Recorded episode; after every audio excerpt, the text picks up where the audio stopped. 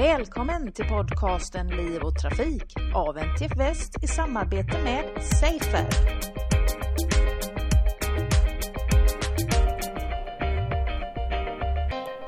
Idag är det den 8 september och Liv och Trafikpodden befinner sig fortfarande på Tylösandsseminariet och med mig idag har jag Johan Lindberg som jobbar på Trafikverket enheten Trafiksäkerhet. Välkommen till programmet Johan.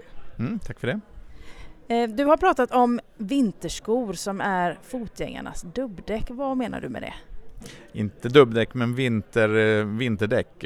Liknelsen är ju ganska mm, given. Vi har jobbat i över 80 år med att skapa goda förutsättningar för bilarna att ta sig fram, både säkert och framkomlighet. Och där vi ser att vinterdäcken vintertid är ju av central betydelse, att de är fungerande. Alla vi förstår och vet nyttan av vinterdäck. Vi har till och med lagstiftning som säger att vi ska ha vinterdäck eh, när det är halt ute. Och nu ser vi på skadestatistiken från Strada att eh, gruppen fallolyckor bland fotgängare är, eh, det är en jättestor grupp som skadar sig och får bestående men utav de här skadorna när man faller omkull. Och en parameter i detta är hur skorna fungerar på halt vägunderlag. För ungefär två tredjedelar av de här fallolyckorna är just relaterade till halt väglag. Är detta ny forskning eller när började Trafikverket intressera sig för det här?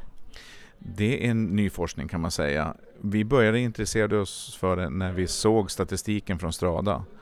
Eh, den har blivit varit tydlig ganska i flera år nu och vi har initierat en forskning bland annat då på Luleå tekniska universitet som har haft försökspersoner som har testat eh, olika skor och även halkskydd.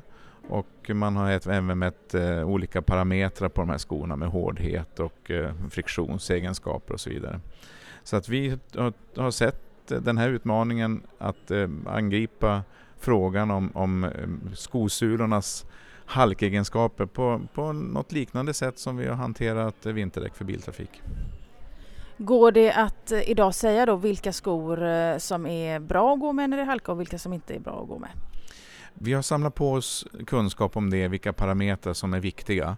Men vi vet inte exakt hur de här parametrarna samspelar så vi kan inte göra en enkel mätning idag och säga att det där är en bra eller dålig sko. Men vi skulle gärna, vi önskar och hoppas att vi ska komma dit, att vi ska kunna eh, bedöma kvaliteten i, skor precis som man också kan bedöma kvaliteten i vinterdäck. Så i en förlängning skulle man kunna tänka sig att det finns konsumentinformation då kopplat till skor i affären? Absolut, det är en tanke och plus också att vi har ett bättre underlag framöver att kunna diskutera med tillverkare och återförsäljare kring just detta med vinterskorna, eh, eh, vad som är, påverkar vinterskos egenskaper.